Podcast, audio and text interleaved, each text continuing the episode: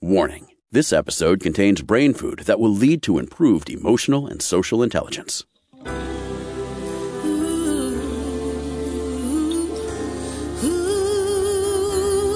Give us one hour and we'll help you change the way you think about happiness. Harvesting Happiness with Lisa Cypers Kamen is fresh, optimistic, and purpose driven media that promotes well being from the inside out. Each week, Lisa spotlights diverse trendsetters and change agents who are the greatest contemporary thinkers and doers, devoting their lives to creating a better world in which to live. Your host, Lisa Cypers Kamen, is a widely recognized applied positive psychology expert, author, documentary filmmaker, and lecturer specializing in optimal lifestyle management. Let's get to it. Here's Lisa. Good morning, good afternoon, and good evening, wherever you are. Thanks for joining me on today's show, where we will explore the religiously curious and spiritually independent. My first guest is Rabbi Rami Shapiro. He is the author of Judaism Without Tribalism, a guide to being a blessing to all the peoples of the earth. Rabbi Rami has a reputation for being perhaps the most unorthodox rabbi you've ever met. Growing up, his mother thought that he might be the Messiah, while his father was convinced he was a Luftmensch. And for those of you who don't know, that Yiddish term, it means airhead. Rabbi Rami earned his rabbinical ordination from Hebrew Union College in order to preach his ideas in synagogues, a PhD in contemporary Judaism from Union Graduate School in order to teach his ideas in universities. Along the way, he's taken bodhisattva vows in Zen Buddhism, become a 32nd degree Mason in the Scottish Rite, been initiated into the Ramakrishna order of Vedanta Hinduism, joined Theosophical Society, published three dozen books, and his poems included in prayer books and hymnals around the English speaking world. And Rabbi Rami is in the house to talk about religious curiosity and spiritual independence. Thanks for joining me. Oh, thanks for having me, Lisa. This is great. This is good fun for me. So I should I should correct one thing in the bio. Yes. I am I am now a 33rd degree Mason. Oh, snap. That's yeah, impressive. That's, that's, as high as you can go. So. Are you so you're at the top of the heap? I think there's always a higher a higher point in the heap, but I'm I'm up near the top. That's pretty cool. We could do an entire other show on the mysteries of the Scottish Rite. yeah. Anyway, congratulations on that. Thank you. Let's talk about mm, religion and spirituality and why, for some people, this is a sticky subject, but religion at its best is designed to produce a sense of happiness and joy and cohesion and connection. Well, I certainly agree about the connection part. I think happiness and joy are byproducts of religion, but I think, you know, religion comes from the Latin, religare, to bring together. And I think that religion at its best, the way you said it, religion at its best is designed to awaken people to the fact that we are all interconnected within the singular or non dual reality that I would call God. That G word, you know? Yeah, the G word. the G word, because I think that's what gets people hung up. You know, oh, God, God, you know, God this, God that, or God is at the root of all the greatest conflicts on the earth. Yeah. When in fact, if you look at religion and spirituality in its purest, most beautiful form, that, that what you call it is not necessarily relevant. The name. Yeah. You know, in the Hindu tradition, in the, the Rig Veda, which is one of the earliest sacred text of, of any religious tradition. The Rig Veda says, truth is one, people call it by different names. Mm. And that's, I think that's the ideal or the spiritual ideal. I think that spirituality is, should be understood as a series of practices that bring you to the realization that truth is one and people call it by different names. Religion tends to get hung up on the different names and then reifies a name and says, no, this is the only name. If you don't say this name, it doesn't count. I remember it was years ago, but I don't think the policy necessarily has changed. When the leader of the Southern Baptist Convention came out and said that God does not hear the prayer of Jews. And Whoa. he could have said Hindus, he could have said, you know, Zoroastrians. And, and the reason was that God only hears prayer that has uh, appended at the end, in Jesus' name we pray. If you don't say Jesus, then God doesn't hear you. It's like the connection isn't made. And I'm not going to argue whether he's right or he's wrong. he's wrong, but I won't argue. Uh, is there an argument about that? I don't think so. Well, I mean, there is um, among his, you know, his flock, but but the idea is, I mean, it's quintessential religious imperialism. That you know, I mean, every religion has it. The Jews say they're the chosen people. Well, yeah, mm. not. You know, they'll, you know, Jews will make an effort to try to, you know, talk that back a little bit and say, oh, everyone's chosen. But no, that's not what it means. It means that God chose the Jews from among all the peoples of the earth to be his, you know, and then you put that in parentheses because that's nonsense language. But God chose the Jews to be his uh, special people to receive his one and only revelation, the Torah, and the deed to the Holy Land in perpetuity, regardless of who's living there. So you know, it's it's imperialist. But who wrote that? Mortals. Well, well, that's what I would say, and I yeah. guess that's what you would say. And it was people writing a book to, you know, promote their own agenda. No, their but own politics, right? The politics own, exactly of exactly, of, of the church or, or the, the temple. Believers won't say that. You know, I mean, the Orthodox Jews will say, "No, God wrote that." Mm. I mean, if if I'm going to say that people wrote that, then it's it, it's narcissistic, it's tribalist. You know, it's why I wrote my book Judaism Without Tribalism. It was trying to get away from that stuff. But every religion has it, and the believers of any given religion don't think it's man-made or, or you know human-made. It's God. It's revelation from God. I mean, that's the problem with religion. It gets it gets all caught up in these imperialist uh, notions and then ends up being a source of incredible conflict rather than unification. And when we look at the essence of what I would say most people strive to be, which is that good person, right? To express love and concern and care for one another without the tribalism. I'm, I'm saying that if, if, the absence of tribalism, that if we talk about that sort of pure agape kind of love, we need to also have critical thinking about what we're choosing to believe in these ancient texts and in these stories. Right. And I, and I think people, especially in a religious setting, are not encouraged to think critically. Yeah. I mean, it, you're there to accept whatever's you know thrown at you. And what's interesting is you can talk to people who are just what you said. I mean, kind, compassionate. They'll give you the shirt off their back, kind of, you know, for, for a trite saying that, you know, they're that kind of person. And yet they'll go into church or a synagogue or somewhere, but I'm thinking of people right here where I live, and they'll go to church and they'll hear doctrines and sing hymns and seem to affirm teachings that are antithetical to the way they actually live. They live as loving people, but they they walk into that chamber and suddenly they have enemies. And and, and suddenly there's satanic elements in their society that have to be rooted out and but then they forget about that and they go back to being their normal selves and they're much nicer.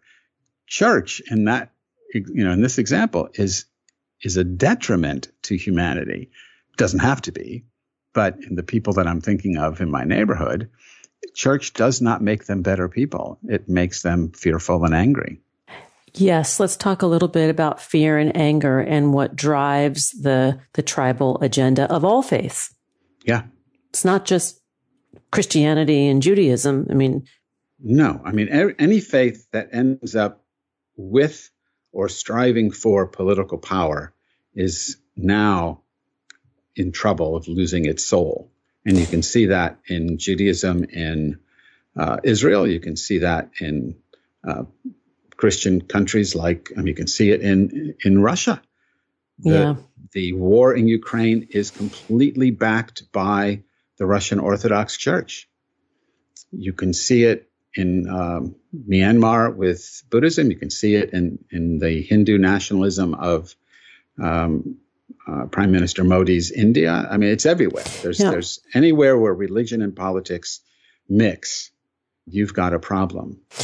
And Afghanistan, where it's about being sure. mu- Muslim enough. Yeah, and then you see something else, and and this is not unique to Islam either, but there at the moment you can look at the Taliban in Afghanistan and you can see that the first thing religions try to do when they're in power is control their women. Yes.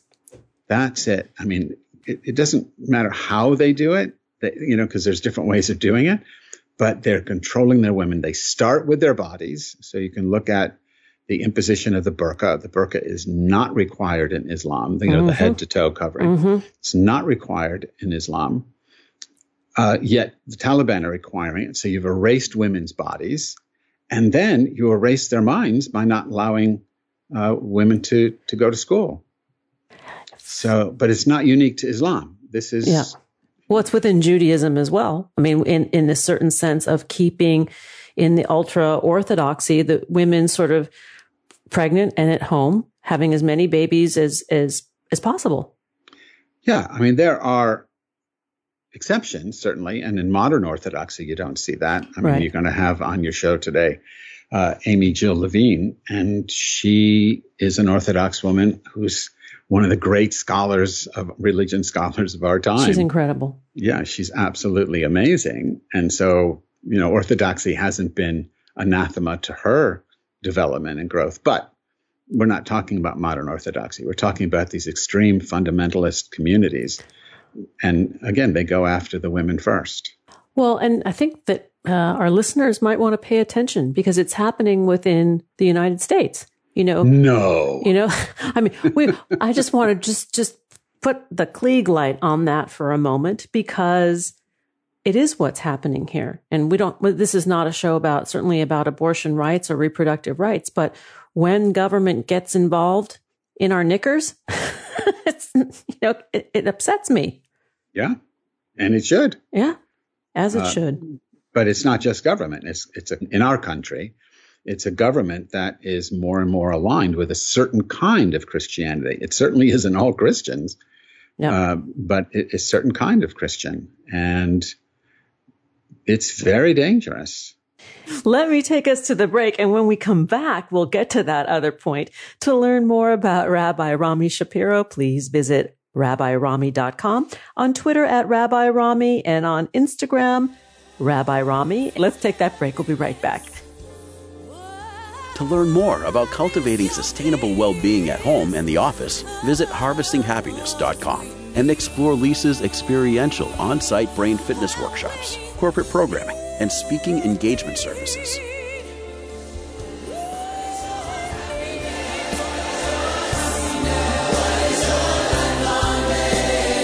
We're back, continuing the conversation with Rabbi Rami Shapiro. We're talking about the religiously curious and spiritually independent. Let's get back to it. Rabbi Rami, let's talk about the importance of critical thinking and personal exploration of our very intimate relationship to or with the divine or whatever we want to call it. Yeah. I mean, critical thinking means just questioning what you're given. But I think you have to have something against which to challenge the ideas that, that you hear in a church or synagogue or mosque or, or temple. And what, what I have in mind is an understanding of God. I mean, I, I am one who uses the G word. I use it. I have to be very careful how I use it so that I'm not mistaken for believing in something I don't.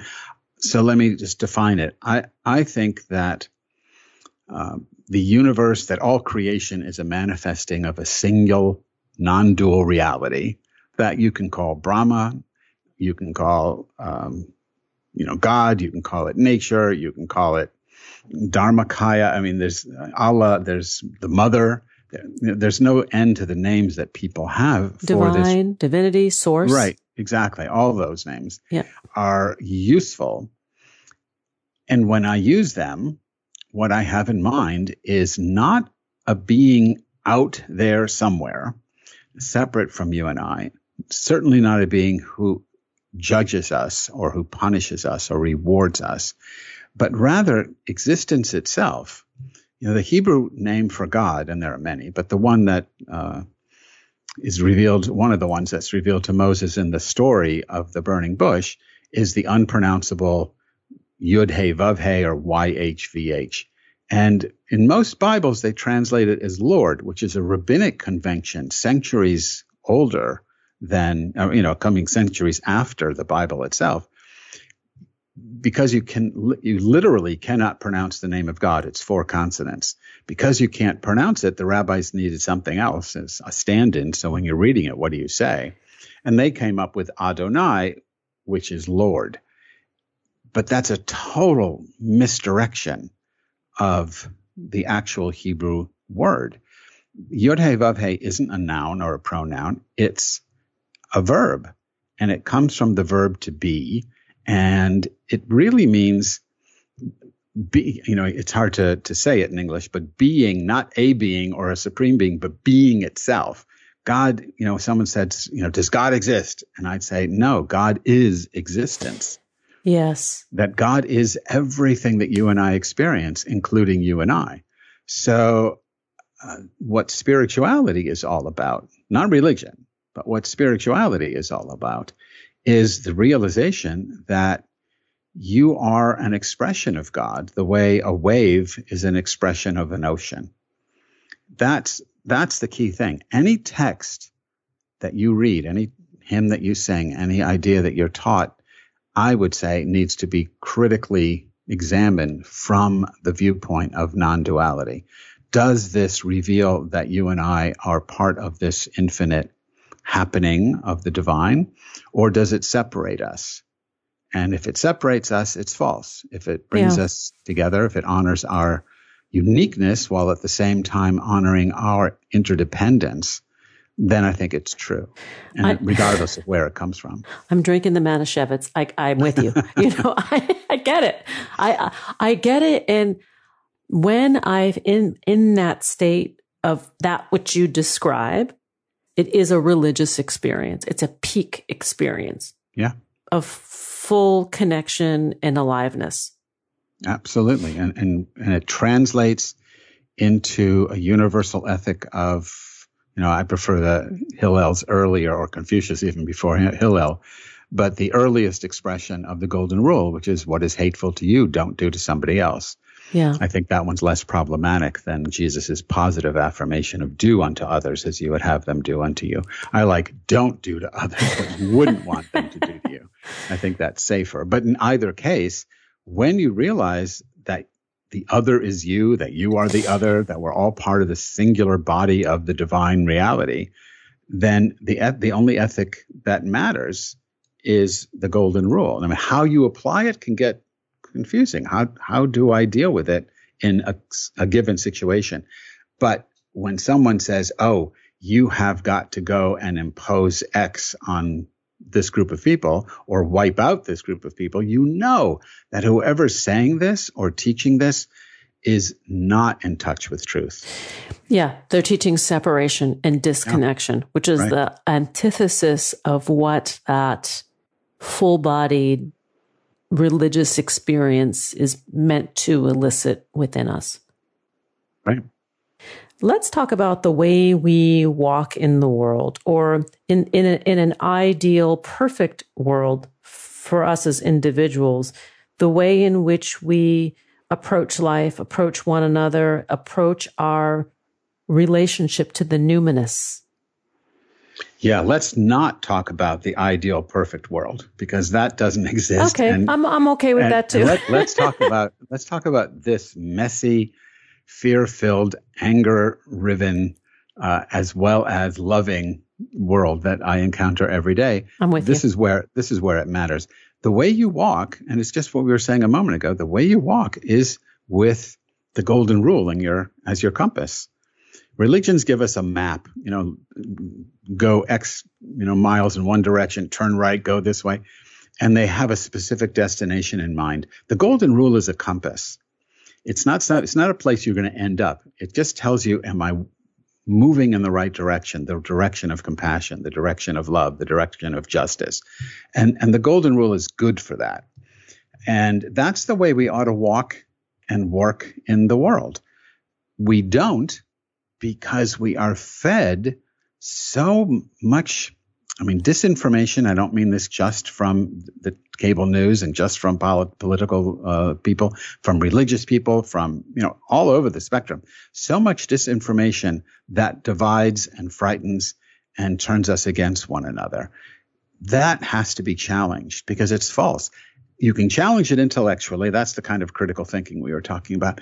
But I think a deeper challenge is the challenge of spiritual practice that takes you out of the us versus them yes modality and awakens us to you know us and them or we're all in this together kind of thing. There's just you know there's just one human race. And if you look at the larger picture there's just one divine reality. And sometimes it's happening as trees sometimes as cows sometimes as people. It happens as everything. And when you see the divine happening I mean, this is my own prejudice, but when you see the divine happening as cows, it, it, you don't eat them. I mean, it's not like it's not like Eucharist. yeah. Well, I'm going to take God in, in, you know into my body by having a, a Big Mac. Uh, there's a certain way of acting that arises from this way of knowing. When I know we're all part of the same reality, I can only interact with with love and that's the challenge. Now, I personally can't do that all the time, but that's that's the compass. You can look at the golden rule compass and say, "Oh, I'm off. I'm not. I'm off my path. I'm not treating that person uh, the way I would want to be treated." So that's where spirituality is is so important. And if religion could open itself to that kind of spirituality, religion could be healed. I don't have a lot of hope for religion. I agree. I, I think the, the notion of leading with love and destroying this concept of the otherness of the other is so massive that I think it would be too hard to do because you've got kingdoms, you know, virtual kingdoms built on that premise. And it deconstructs everything that much of humanity thought about religion. And I know we're coming up on the end, but I guess there is a way out. And the way out isn't this or that religion. The, the way out is engaging in one or more, but I wouldn't make it too many, but you know, one or two spiritual practices that lift you out of the us versus them modality and awakens you to we're all in this together. And when I say all, I'm talking about humans and you know, animals and nature as a whole. Pra- and the practices aren't difficult. Chanting alone I, I think is a powerful and maybe the most powerful practice uh, for our time, chanting a name of God, whether it's Jesus or Allah or you know any of the ones in in Judaism or in Buddhism uh, or or Islam, chanting the you know the the 99 names of God in Islam, chanting itself, regardless of the content, chanting itself is a way of shifting from the narrow dualistic mind to the spacious non-dual mind these are not, it's not rocket science. No, no. And then when you chant in the company of others, uh-huh. look out. That's been yeah. my experience. I agree. Mine too. Yeah. It's, um, it, that is another worldly kind of moment when we, uh, are, we uplift with, with our voices, which yeah. is, uh, which is your message, right? You're right. You're not going to walk into your church, synagogue, mosque, or temple and change the place, but you can walk in you know, to your room and chant and yeah. change yourself. And when you change yourself, you change your world. Yeah, exactly. Rabbi, come hang out again. I would love to. this is so great. The book we're talking about is Judaism Without Tribalism, a guide to being a blessing to all the peoples of the earth. To learn more about my fabulous guest, Rabbi Rami Shapiro, please go to rabbirami.com. On Twitter, you could find him at Rabbi Rami. And guess what? On Instagram, also Rabbi Rami. Thank you. My pleasure. Let's take that quick break and we'll be right back to continue the conversation. Did you know that happiness is actually good for your health? Happy people live longer, are more productive, and make better partners, parents, and professionals. Connect with us on Facebook at Harvesting Happiness and follow Lisa on Twitter at Lisa Kamen for a daily dose of inspiration.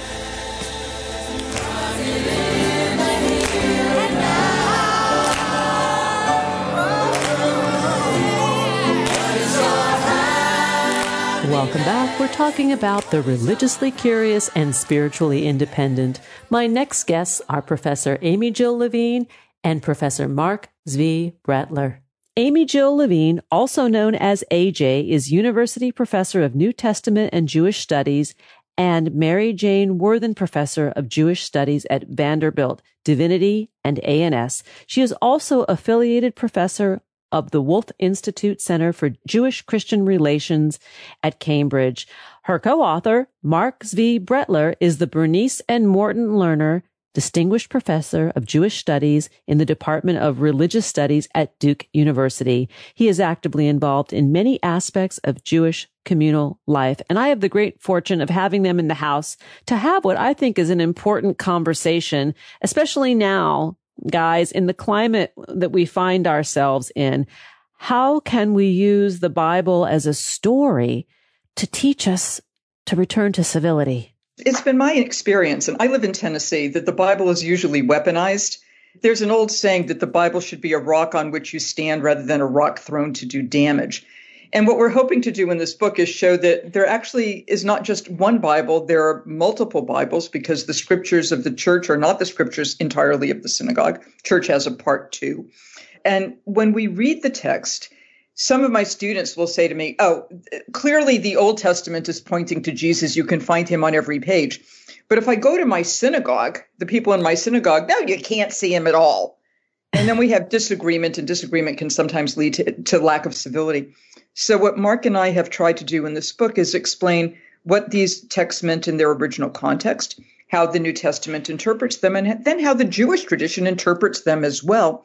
So we can respect the readings of our neighbors and see where they get those readings. And then ideally, we can respectfully disagree. Lisa, I really love your first question. I think civility is really important now. I think we're really stressed out now more than ever between COVID and the election, and we cannot forget civility.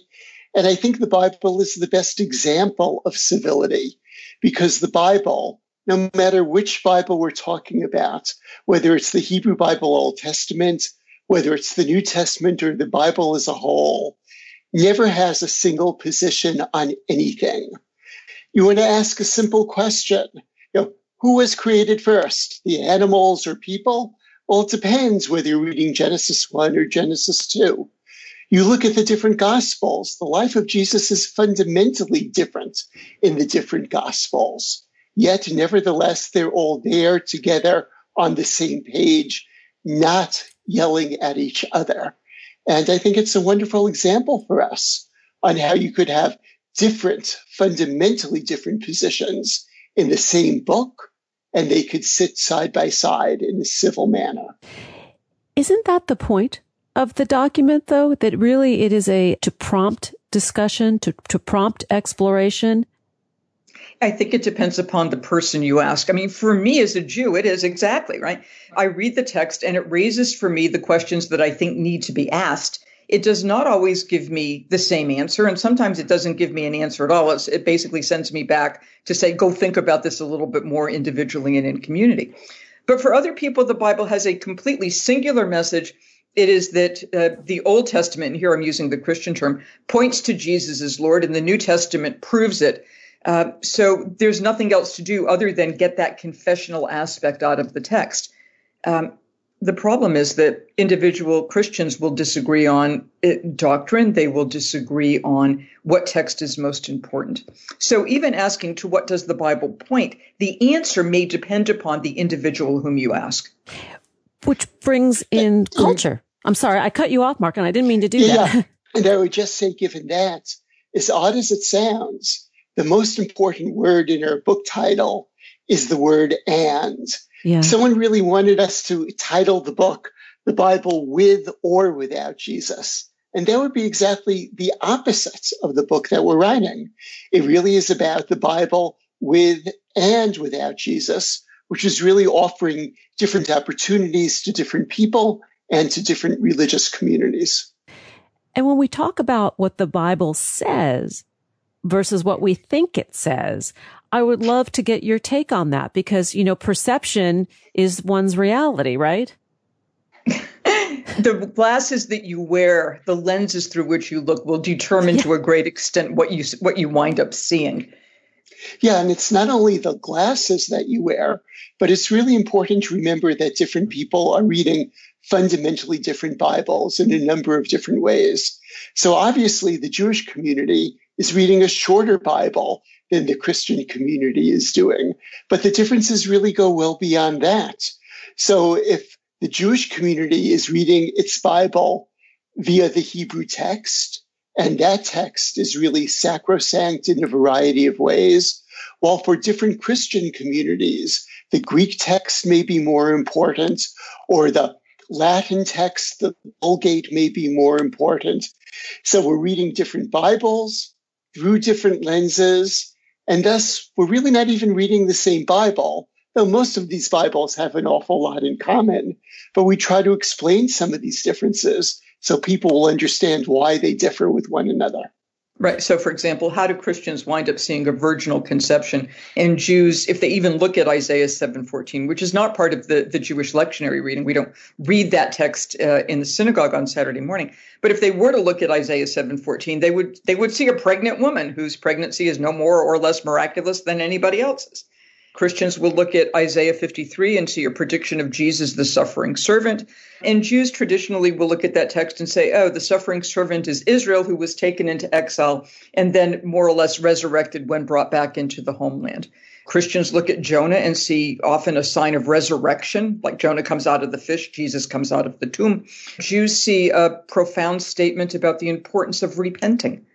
So again, the lenses you look and the emphases you bring to the text, as well as, as Marc pointed out, translation and canonical order and punctuation. Interesting. Different Bibles.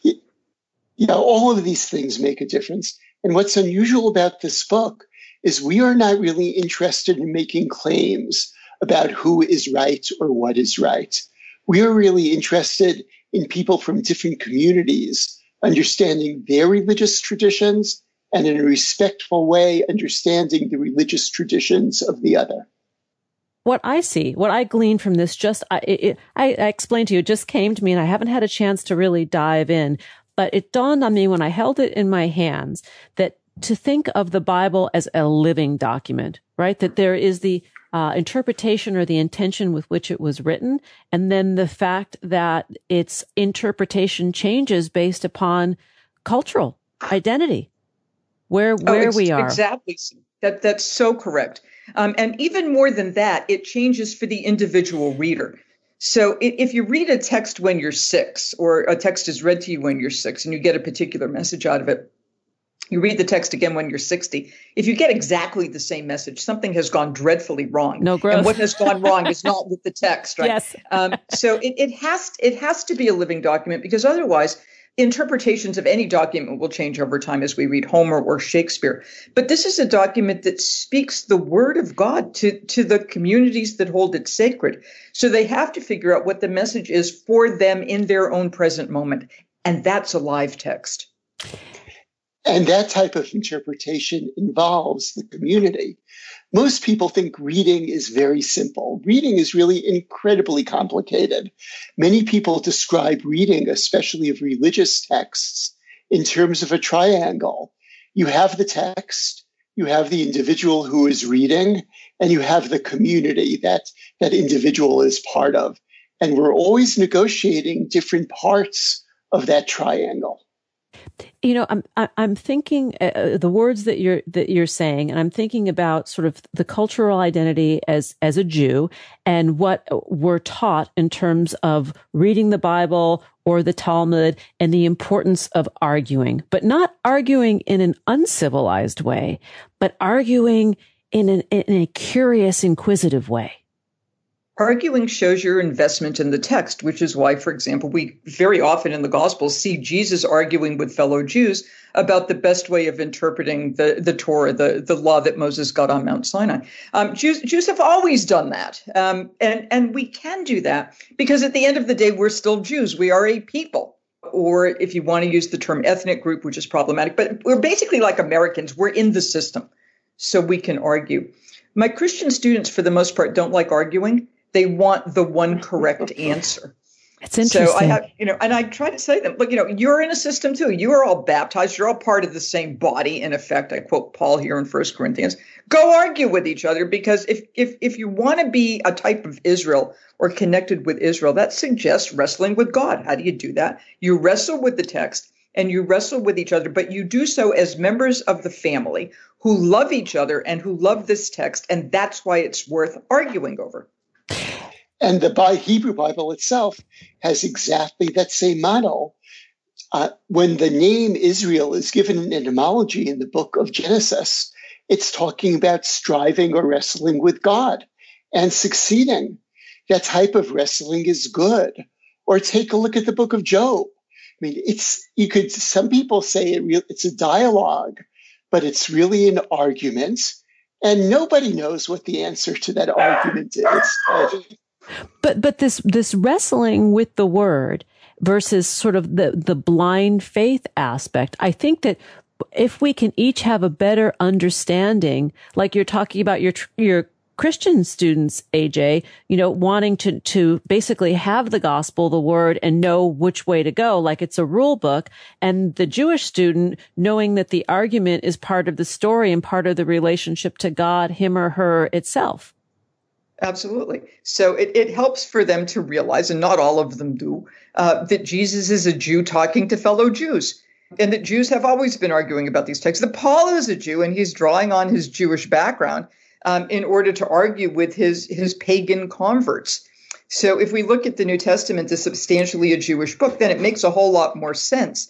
And we can even see in the New Testament what texts don't agree with each other some suggesting that Jesus is coming back very, very soon, and some suggesting he's coming back in a very, very long time. Some suggesting uh, you can eat pagan food because you know that it's not really dedicated to a god because there aren't any gods. And others saying, absolutely not, no way can you do that. Some saying no laws at all, and some saying, well, there are a couple we might want to follow. Uh, and we have four gospels, which already tells us that we've got four different portraits of Jesus. In a sense, those are arguments. Which one you're going to go with on which day and why. We're going to take a break. And when we come back, we are going to continue the conversation with the two good professors in the house, Professor A.J. Levine and Professor Marc Zvi Brettler. We're talking about their book, The Bible With and Without Jesus, How Jews and Christians Read the Same Stories Differently. To learn more, please go to divinity.vanderbilt.edu and you can check out Amy Jill Levine's profile there.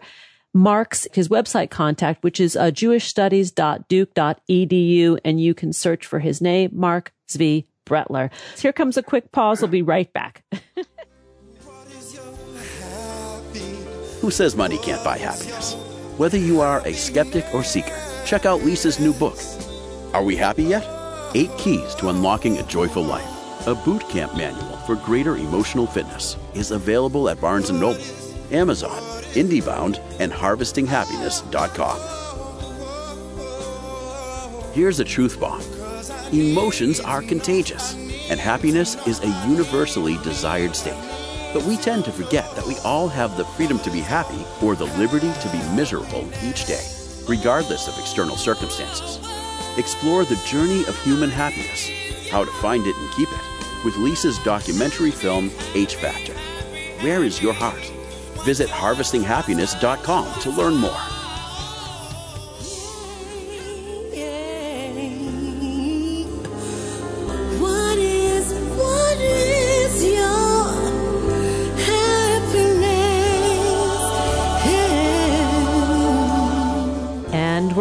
Continuing the exploration of religiously curious and spiritually independent with my guests, Professor Amy Jill Levine and Professor Marc Zvi Brettler. Prior to the break, we were talking about the many stories within the Bible, the many interpretations within the Bible. I wanted to now turn the conversation from omissions in the various versions of the Bible because I didn't know that, that there's some editorializing going on between the different versions. So the important thing to realize about both the Hebrew Bible or Old Testament and the New Testament is that they're collections. Many people, when they read the Bible, think, oh, the Old Testament, that is everything about ancient Israel. Or when they read the New Testament, oh, yeah, that is everything about the early Christ believing group living in the land of Israel. That's very, very far from the case.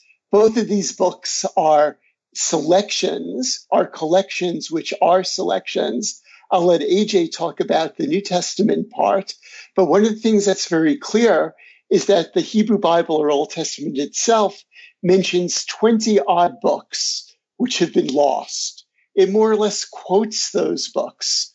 So that makes us realize that the Bible is not at all broadly reflective of ancient Israel, but reflects a very small group of ancient Israel.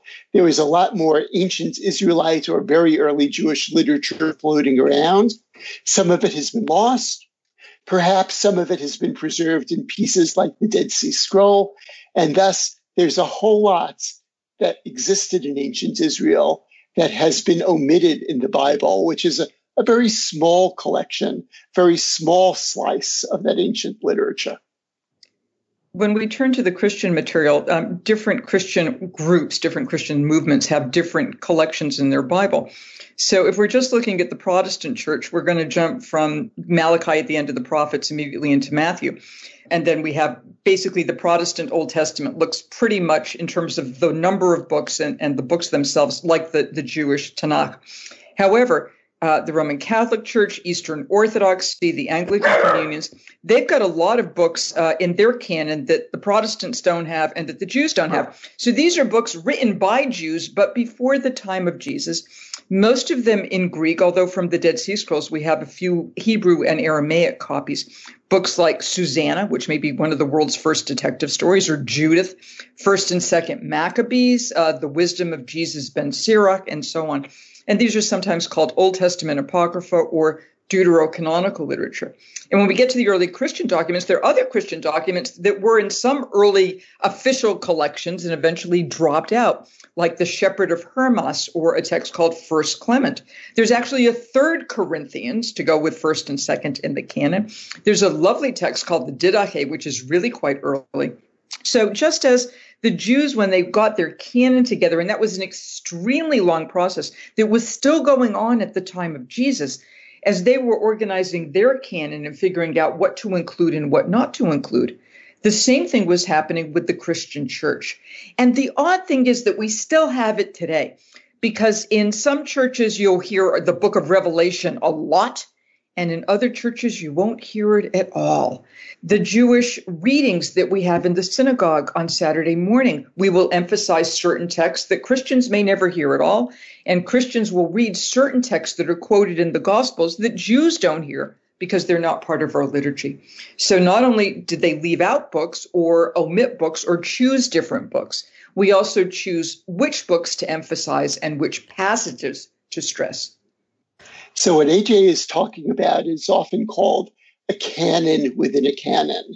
Yeah, there might be a Bible that you have, but not everybody reads the whole Bible. Not every community considers every word of that Bible to be of equal importance. So an image I like to use is that different religious communities take different books or different verses or different words and puts them in, let's say, 48 font type, huge, and puts others in three point type. So again, coming back to some of what we're talking about in the Bible with and without Jesus, yeah, the Jewish and Christian community have more or less the same Hebrew Bible Old Testament, but they consider different works and different books to be more important, putting some in huge font and others more or less disappear because they're not read or not important within that community, effectively being in three point fonts that even if you squint, you could barely read them. what about the stereotypes of women in the Bible, both with and without Jesus? I mean, you mentioned the difference between the interpretation of Mary for um, example. Um, it, right. So the problem the problem is not the biblical stereotypes. The problem is our stereotypes. So exactly right. So you well, know, thanks for we, correcting me. See, right. So the general thing is like whoever this we is, like we American culture, particularly those who are not familiar with the Bible, think that women are chattel and they have no role, and they either have to be virgins or mothers, and and that's it, and they can't have any public presence, and it's it's downhill from Eve but if, if, if God, you look at the text, right, and it's not, it's, I mean, the women have incredibly diverse roles, just like men have incredibly diverse roles. Um, and they are not oppressed and suppressed and depressed and repressed. Um, they're, they own businesses. They're out in public. They worship in synagogues. They worship in the Jerusalem temple. They serve as judges. They serve as political rulers like queens.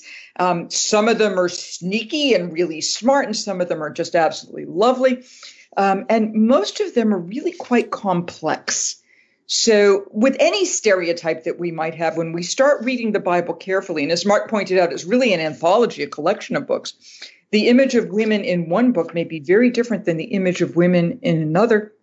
And the image of women, even in the same book, will change if you go from Eve to Sarah to Hagar to Rebecca to Rachel and Leah and so on. And they're all different. So, what the Bible does is actually break the stereotype rather than reinforce it. And let me start with that first woman with Eve. So AJ, you said it's all down, or that first question, woman. It's all it's all downhill from Eve. But I think even one of the questions that needs to be asked, and something that we do deal with, is whether or not Eve is part of the downhill. And this is a huge difference between lots of Christian and lots of Jewish interpretation, because the Christian interpretation of the garden story in Genesis chapters two and three really focuses on issues such as original sin, and Eve is blamed.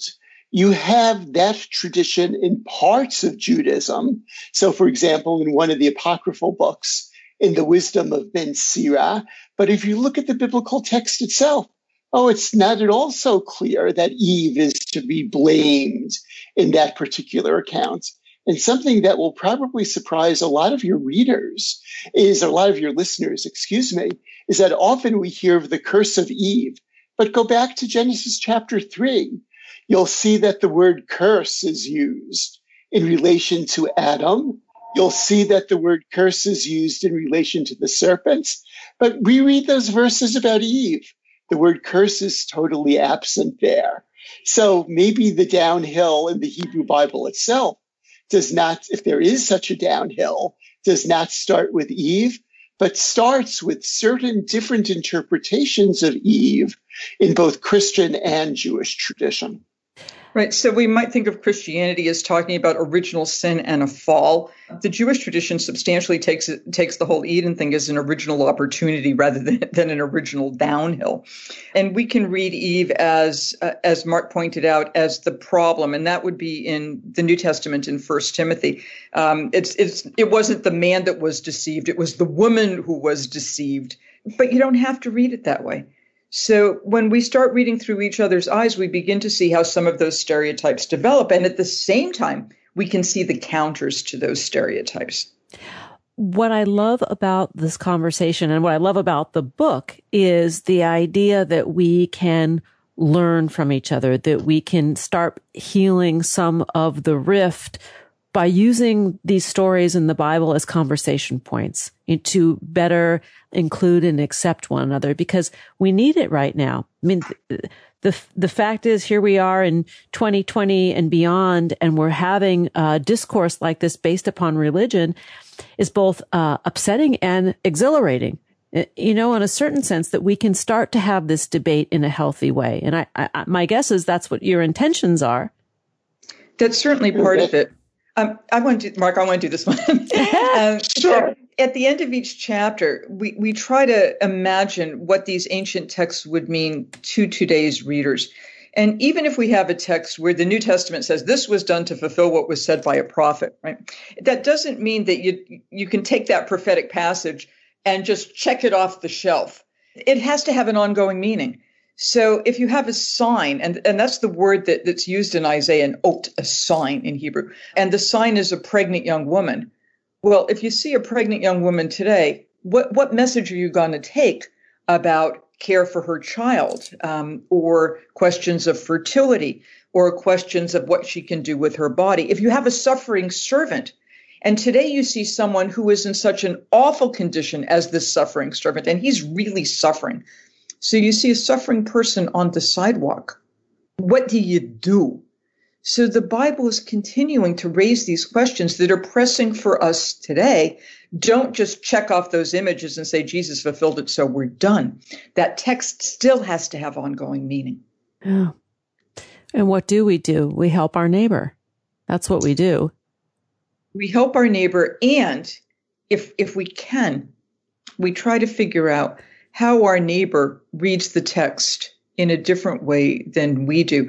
Um, Marc and I uh, got together uh, in, in, an academic context, editing the Jewish Annotated New Testament, which is now in its second edition.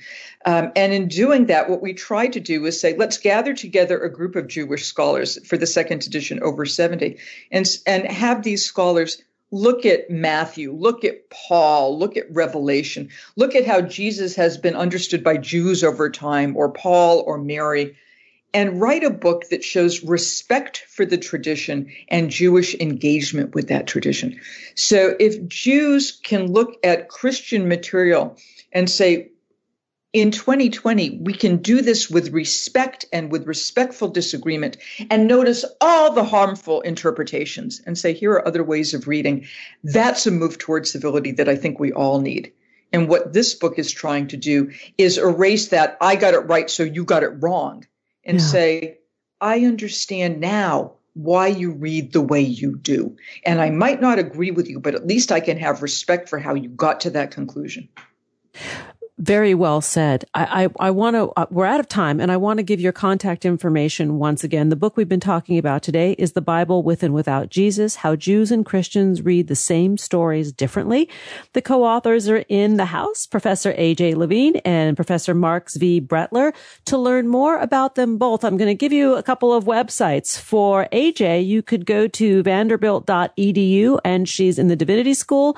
For Marc, you can go to duke.edu edu in the Jewish Studies Department and find him there. Thank you both. I mean, this is just like a little teeny like amuse bouche to, to, to a bigger conversation. And I have to say, if I were a student in one of your classes, I would be like, I would be hard for me to leave the room because this is interesting stuff. Seriously. Thank you very much. Yeah, there's no test. So there's no test, so it's all enjoyable, and you go from the amuse bouche to the full feast. Exactly, and the conversation that ensues when you do walk out of that classroom. I mean, it, for me, it gives food for thought and food for the soul, and I thank you for sharing it with me and our listeners. Thank you. Thank you. It's been a pleasure.